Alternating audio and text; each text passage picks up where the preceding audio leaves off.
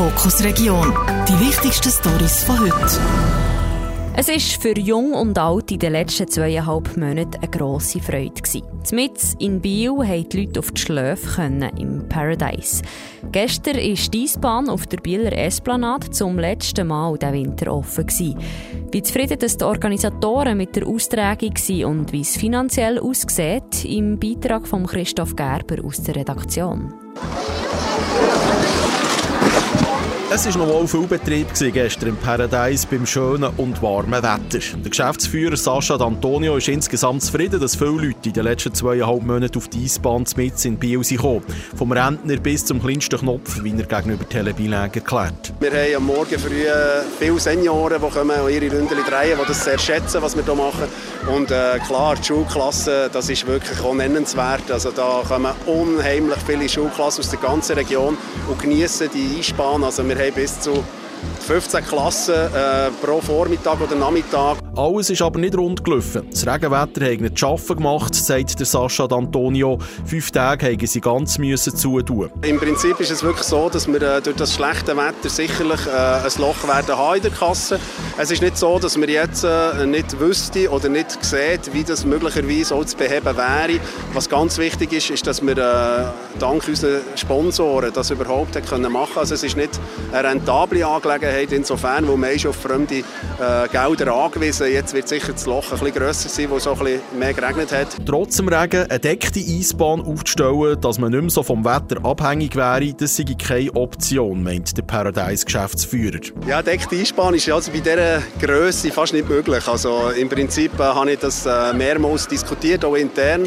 Ähm, das haben wir auch analysiert bereits schon und da schon ein bisschen berechnet und das ist natürlich wahnsinniger Aufwand. Schon das, was wir hier haben, ist ein wahnsinniger Aufwand. Eine detaillierte Abrechnung will der Sascha D'Antonio Mitte März präsentieren. Dann wird er auch entscheiden, ob es im nächsten Winter wieder ein Paradise auf der Esplanade gibt. Nach Deutschland und Frankreich hat es am Wochenende auch in der Schweiz die ersten Bauernproteste gegeben. In Genf sind die Landwirtinnen und die Landwirte am Samstag mit den Traktoren in die Stadt gefahren und haben die hohen Gewinnmargen der Grossverteiler kritisiert. Und auch im Baselbiet haben rund 40 Bauern eine Demo mit den Traktoren gemacht. Der Kanal 3-Redakteur Christoph Gerber hat darum Daniel Weber, der Präsident der landwirtschaftlichen Organisation Seeland, gefragt, wie erstaunt das er ist, dass es jetzt die Bauernproteste auch in der Schweiz gibt. Also wir sind nicht überrascht auch von den Verbänden aus. Wir denkt, dass es irgendwann auch von der Basis her sicher der eine oder der andere der ein bisschen unter den Fingern und sich auch solidarisch zeigen mit seinen Berufskollegen im Ausland. Darum sind wir nicht überrascht gewesen. Wir sind aber immer der Meinung, dass das Ganze muss koordiniert und geordnet ablaufen, weil sonst, äh, wenn es dann in ein Chaos geht, dann erreichen wir dann bei der, bei, bei der Bevölkerung, die wir ja gut will, holen, erreichen wir dann das Gegenteil. Erste Proteste in der Schweiz, im Kanton Bern oder im Seeland hat es noch keine Proteste gegeben. Ist es bei uns auch noch nicht irgendwie so dramatisch, wo der Schuh drückt bei den Landwirtinnen und Landwirten? Mal sicher ist es bei uns, äh, drückt der Schuh an vielen Orten, bei vielen Bauernfamilien, das ist so. Bei, wir sind aber immer der Meinung, auch, äh, einerseits von den Verbänden aber auch wir Seeländer sind halt immer so die, die Probleme mal so probieren selber zu lösen und das die radikale Version mit Protest auf der Straße mit der grossen Maschine ist dann wirklich einfach die letzte, wirklich die allerletzte Möglichkeit für sich irgendwie noch zu zeigen und äh, auf seine Probleme aufmerksam zu machen. Was ist denn konkret momentan ein bisschen das, was ja, als Fass äh, hier zum Überlaufen bringt? Ja, ich sage es immer gleich. Es ist so äh, zwei Sachen. Es ist, wir Bauern brauchen vor allem Wertschöpfung und Wertschätzung. Wertschöpfung einerseits auf den Märkten, wo wir einfach die letzten Jahre nicht mehr holen konnten. Und äh, Wertschätzung ist halt einfach, wenn wir alle Jahre irgendwie eine Initiative müssen bekämpfen müssen, die uns irgendwie den ganzen Tag sagt, dass wir alles letztes machen, ob schon das, was wir eigentlich schon richtig machen, niemand will sehen, dann ist es irgendwo noch immer. Manchmal einfach ein bisschen frustrierend und der drückt dann halt schon am oder andere auf der Schuhe ein bisschen mehr, als er schon schon.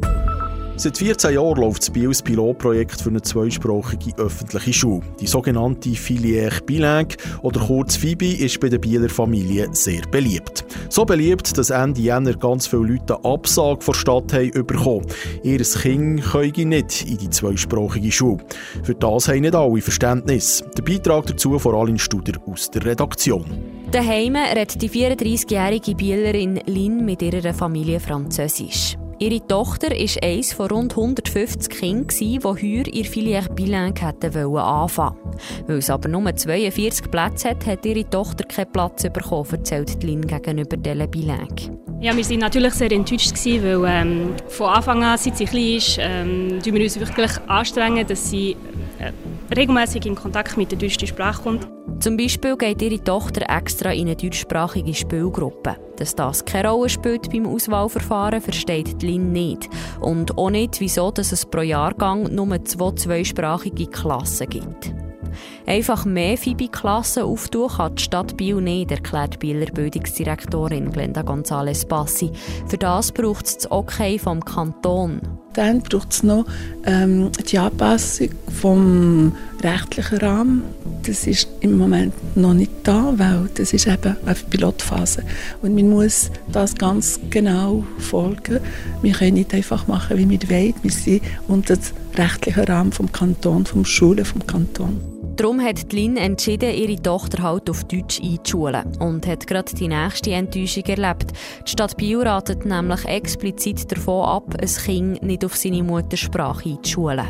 Das verstehe ich wirklich nicht. Vor allem, wenn äh, Eltern daheim sind, die beide Sprachen können und können unterstützen können, äh, verstehe ich nicht, warum dass man da probiert, wirklich Leute abzuschrecken, äh, die Kinder in eine andere Sprache in die Schule zu tun. Das finde ich wirklich schade. Das Pilotprojekt Filière Bilingue läuft zu Bio voraussichtlich noch bis 2027. Kanal 3 Fokus Region. Nachhören auf Spotify und Apple Podcasts. Jederzeit kompakt informiert.